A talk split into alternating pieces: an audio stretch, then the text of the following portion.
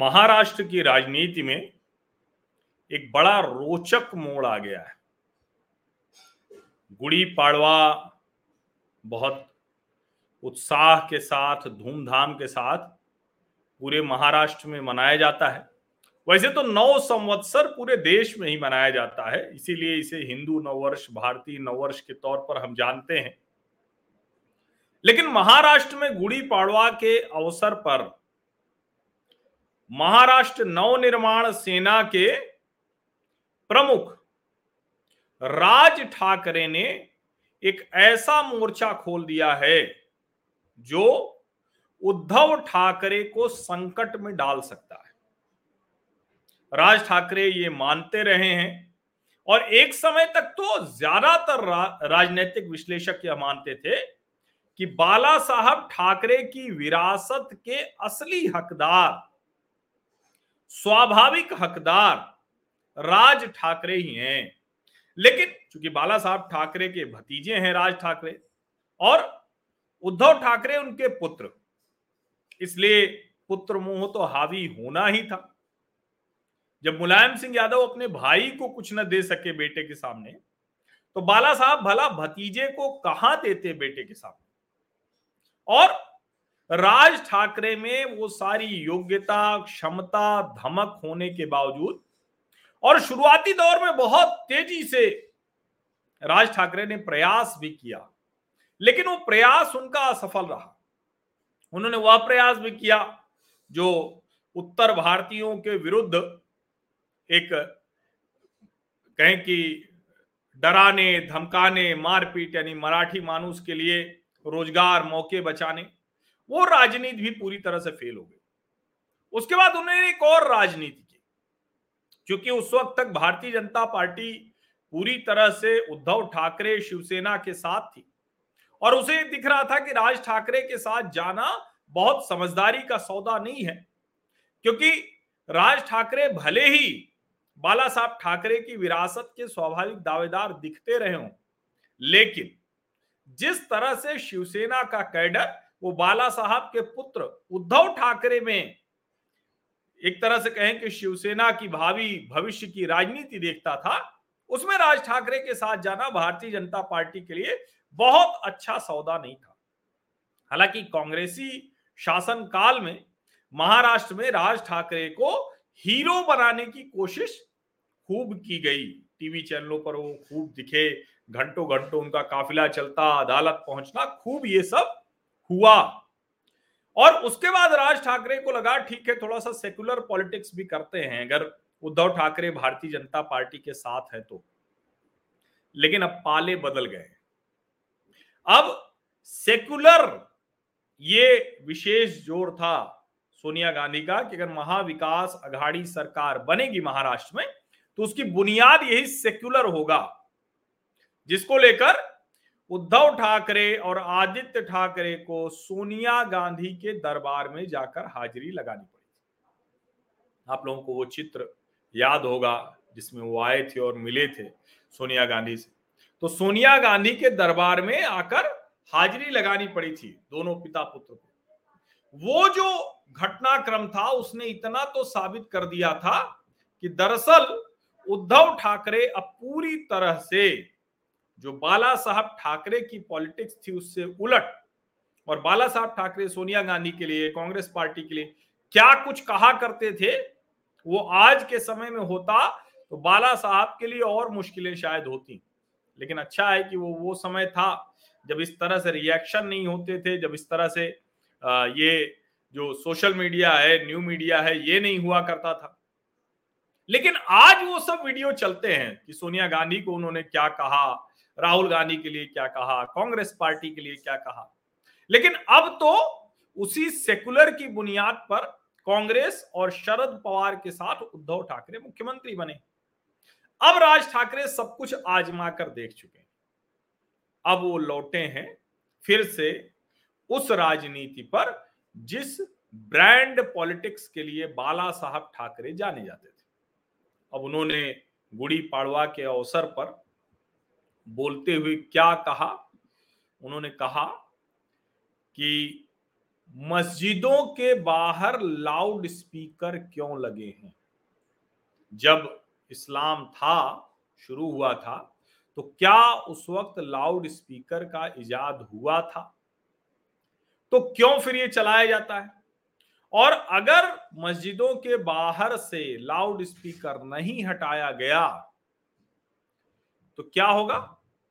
महाराष्ट्र नव निर्माण सेना के जो कार्यकर्ता हैं, वो हनुमान चालीसा, वो पढ़ेंगे, हनुमान चालीसा बजाएँगे। ये राज ठाकरे ने कहा गुड़ी पाड़वा के अवसर पर, वो शिवाजी पार्क में शनिवार को अपने कार्यकर्ताओं को संबोधित कर रहे थे। उन्होंने ये भी कहा कि हम किसी धर्म विशेष, किसी संप्रदाय विशेष, किसी मज़हब के खिलाफ नहीं है। और जिसको कहते हैं, उन्होंने यह बात ज़रूर कही कि मैं अपने धर्म पर बहुत गर्व करता हूँ। अब इससे आगे जो बात उन्होंने कही, या यूँ कह लें कि उन्होंने जो बात पहले कही थी, उस बात को अगर हम ध्यान से समझें उन्होंने कहा था कि अगर ये नहीं हटे मस्जिदों पर से लाउड स्पीकर तो महाराष्ट्र नव निर्माण सेना के जो कार्यकर्ता हैं, वो लाउड स्पीकर बजाना शुरू करेंगे। लाउड स्पीकर बजाना शुरू करेंगे, उन्होंने कहा। तो ये तो महाराष्ट्र नव निर्माण सेना के कार्यकर्ता हैं और बाकायदा लाउड स्पीकर बजने लगा। ये लाउड स्पीकर उतारा जा रहा है और लाउड स्पीकर ये एमएनएस कार्यालय के सामने बज रहा था। कहा गया कि इसकी स्वीकृति नहीं ली गई। अब ज़ाहिर है कि ये घटनाक्रम की शुरुआत है। ये पुलिस वाले आए और सब कुछ उठाकर लेकर चले गए। जो एम्पलीफायर था लाउड स्पीकर था, वो सब उठाकर लेकर चले गए। लेकिन राज ठाकरे अब थोड़ा आगे जा रहे हैं। वो सेकुलर पॉलिटिक्स कांग्रेस, वो सब अब चली गई है उद्धव ठाकरे के साथ। अब वो उस तरफ़ जाना चाह रहे हैं, जहाँ भारतीय जनता पार्टी के साथ बाला साहेब का राजनीतिक समझौता था, समझ बनी थी, सहयोग था। कैसे? उन्होंने कहा कि प्रधानमंत्री नरेंद्र मोदी को मदरसों में ये आदेश देना चाहिए और उन्हें कहना चाहिए उनको आदेश देना चाहिए मदरसों पर छापा मारा जाए जो मुस्लिम इलाकों में है। उन्होंने कहा कि पाकिस्तान समर्थक लोग इन जगहों पर रहते हैं झुग्गी झोपड़ी में।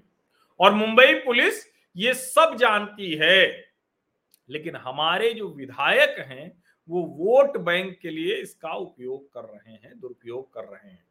उन्होंने कहा कि इनके पास कुछ नहीं है, आधार कार्ड भी नहीं लेकिन विधायक जो है, वो बनवा रहे हैं।